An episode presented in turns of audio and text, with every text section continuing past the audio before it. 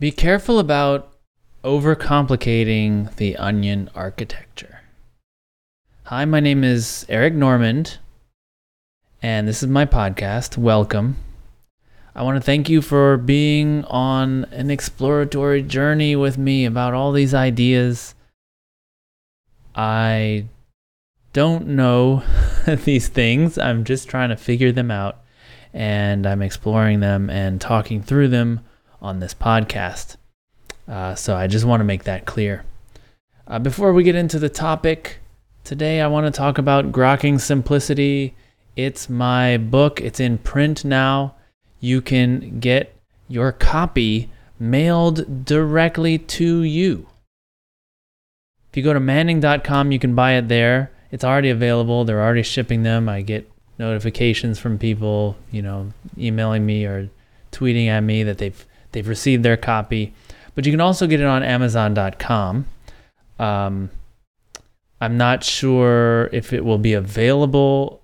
Probably will be available by the time you hear this. I'm just not sure about the scheduling and when this comes out. But yes, it probably should be already available on Amazon. So order it there if that's where you like to get your books. Okay.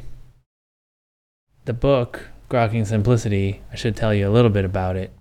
It is all about introducing someone to functional programming. So it's all about uh, how to make pure functions, how to extract out pure functions from existing code. And then the second part is all about once you have pure functions, you can start thinking in terms of higher order functions, abstracting common uh, syntax and boilerplate from your code using higher order functions. And then there's in the second part, the second half of the second part is all about managing actions and the order and repetition of those actions so that you can deal with timing bugs and, and make sure your software is operating correctly. Okay, so please do check it out. I've, I've just given a very high level overview this. Uh, it's it's every page is hand laid out by me so that it has uh, it is optimally visually using every page so that you can you know get all sorts of cool diagrams in there um, and uh, really understand stuff visually and i'll go over some of these things in a future episode. But right now, go check it out. You can see previews of the book on manning.com. And uh, yes, thank you. Okay, let's talk about our topic today, which is the onion architecture and overcomplicating it. In Grokking Simplicity, uh, the the last chapter is all about uh, some some common architectures, and one of them is called the onion architecture. And very briefly, the onion architecture is a layered architecture, but you know, it's an onion like the layers are circular instead of, you know, stacked uh, vertically.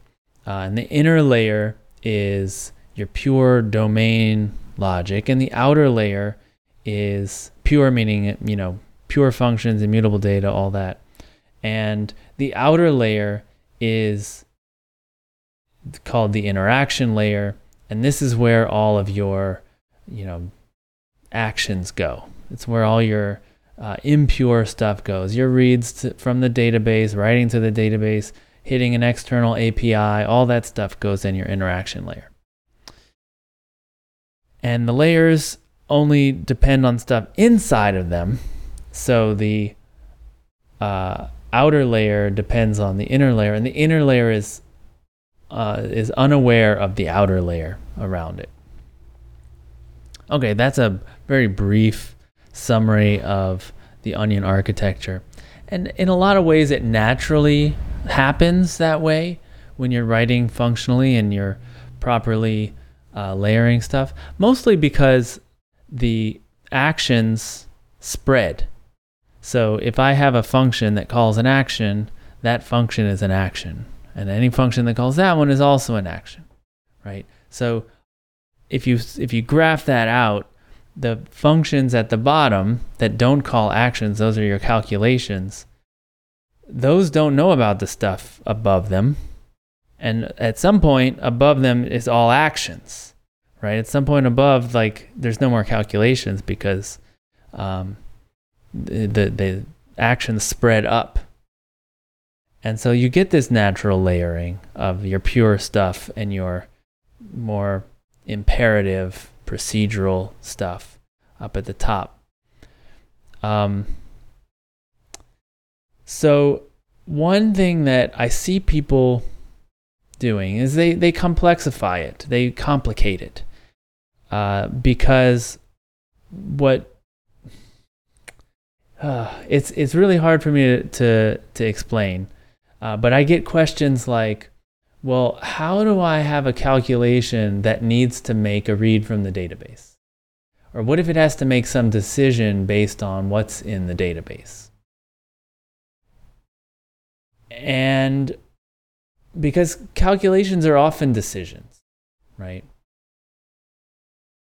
Or what, you know, there it'll be something like, well, it needs some data and then so we'll pass that data in as an argument to the calculation and then the calculation might determine, hey, I need some more data. So can you fetch that for me? Okay. And so who fetches that? Because it can't fetch it because it's a calculation. But then the action, you know, above it, like it has to exit and return that, and you know, it, it they it's it looks complicated. But if you do naturally stratify your code into actions at the top, calculations at the bottom, that's all the the onion architecture really is. It's just making this explicit. Like how could this possibly work? So I'll give a simple example of of a of a web request and how this fits into the onion architecture.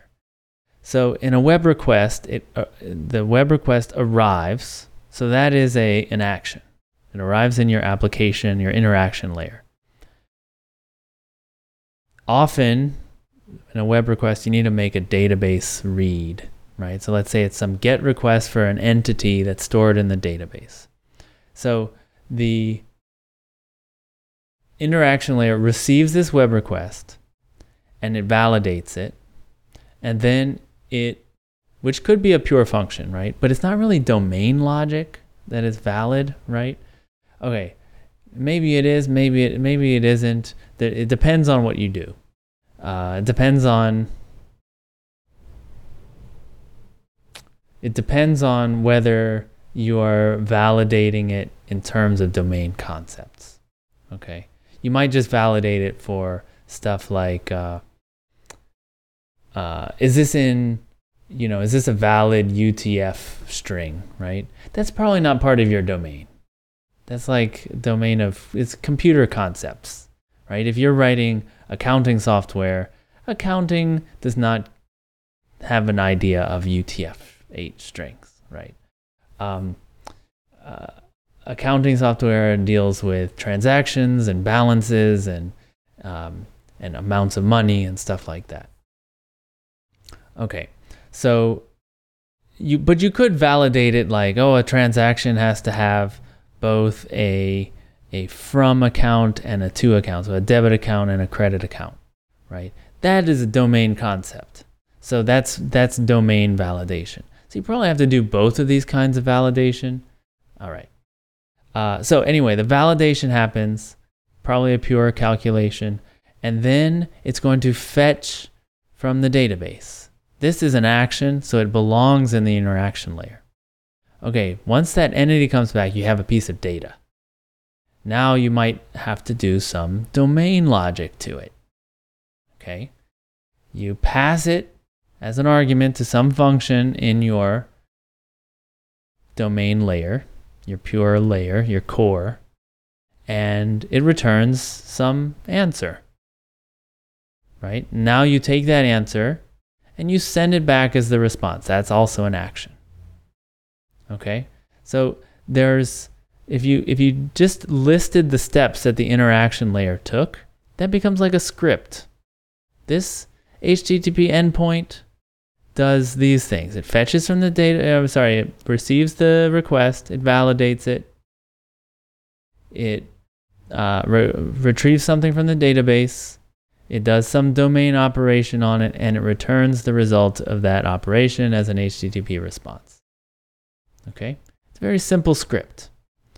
That domain operation, though, that's where the, the important stuff happened.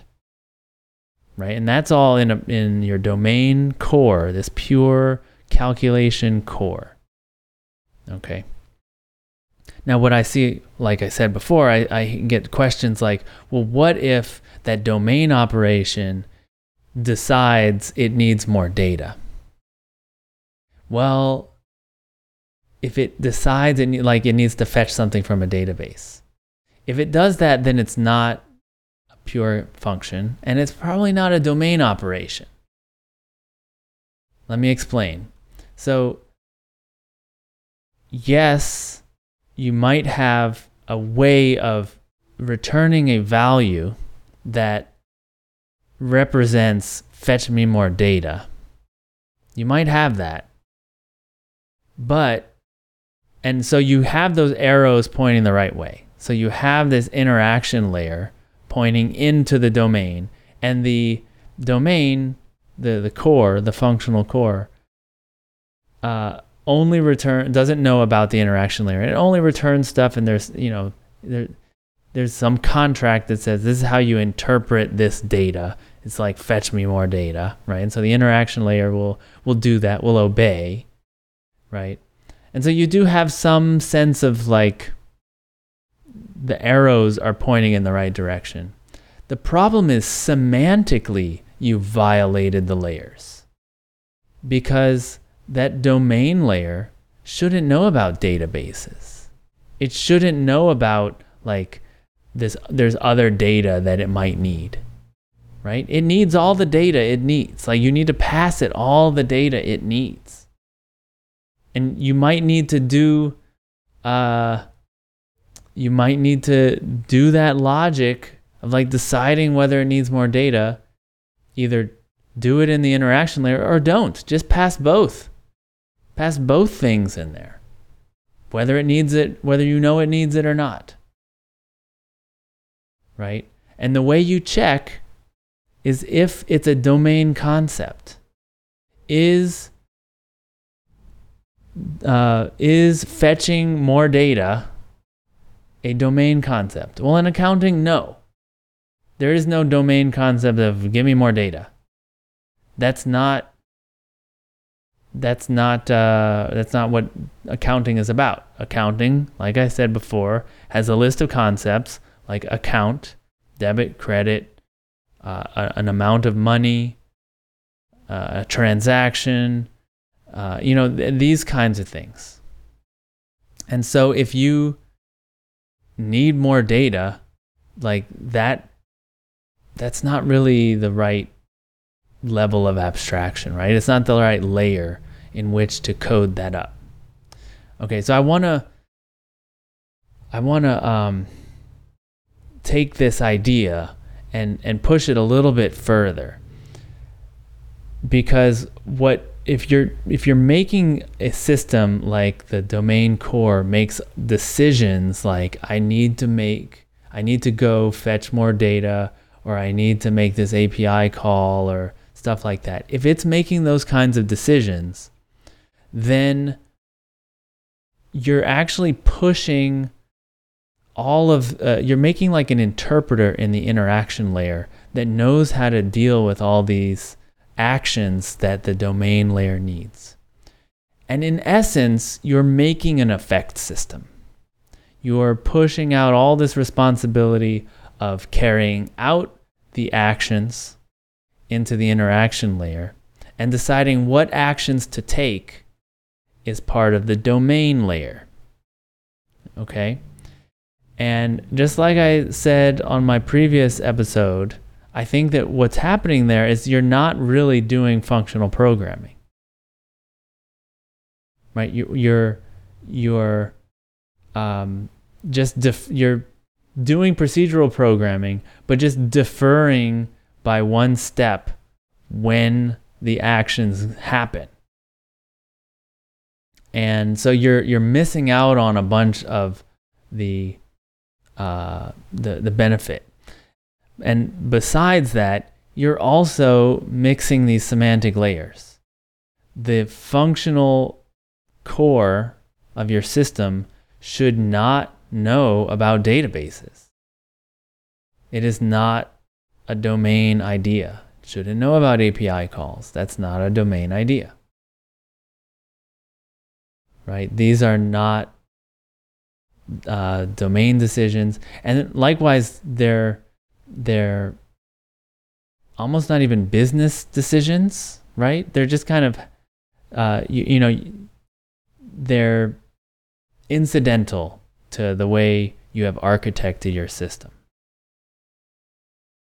The interaction layer has all that built in. Okay. And by being on the outside, it is the thing that is easiest to change. Accounting does not change. It is, at least in its current modern form, hundreds of years old. And there's evidence that, you know, you could find some evidence like, oh, this this uh, kingdom did it in you know 2000 3000 years ago but it wasn't it was kind of it but it wasn't as encoded as we have it today um, so in its modern form accounting is hundreds of years old and likely well it won't change not if you not by the same name so we call it double entry bookkeeping that system is not going to change you might come up with a new accounting system that's better, but that will be a different system. Okay? So, this double entry bookkeeping system, you can encode it once, it is timeless, and it will never change. Okay? So, your software, you know, as you're developing it, it's changing, but it's approaching an ideal representation of that domain. What changes are your business rules, those kinds of things. Those can also be pure functions. Um, but on the outside, the interaction layer, what database you're using, what APIs you're accessing, what file formats you're using, you know, all this stuff, push that to the edges because that changes really quickly compared to accounting. Okay, so it's not just you know, I kind of wish I had said this in the book. I know that you there's always more to say about this, um, but this is really essential. It's not just about the arrows of what knows about what. It's also the semantic what knows about what. Okay, it's not just like the call graph. It's also knowledge. It's also domain concepts. Right? The accounting shouldn't know about HTTP. It shouldn't know about databases. It shouldn't know about API calls, where, uh, what format you're storing your accounting data in. All that stuff is not important to the domain. Um, and so I, I think that the, you know, you could go in two directions, you know, just by the pure impure idea the pure on the inside, impure on the outside, where the pure is like sending instructions to the impure, which actually executes them. That would be basically developing a uh, an effect system. But I think that semantically that is wrong. And what you want to do instead is the opposite. The driver is a very simple script. You know, you could call it procedural. It's just, you know, do this, then do that, then do that. And the bulk of the important logic happens in the domain code. But again, make sure it's really a domain idea. Okay, it's not about um, it's more I I think it's more about the the domain idea than about the pure versus impure parts of your code. Okay, I hope that helps. If if this was you know, if you want to ask more questions about this, uh, I feel like this is a really important thing that I missed in the book because people are asking me a ton of questions about it, and I, I guess I figured it wasn't. I, I, didn't see that this would be such a confusing thing. I'm not suggesting you develop an effect system where your your functional core is is is driving the application layer, the uh, interaction layer, the impure part. I'm not suggesting that at all. I'm suggesting the opposite that the interaction layer is driving, but the important decisions and logic about your domain are in functional core. Okay, thank you so much. Um, please buy my book. Uh, I would really appreciate it. It would help support me. And uh, it took a long time to write, and I don't know if I'll ever recoup all that, you know, the money that I could, the opportunity cost, right? The the money I could have uh, earned if I hadn't been doing the book.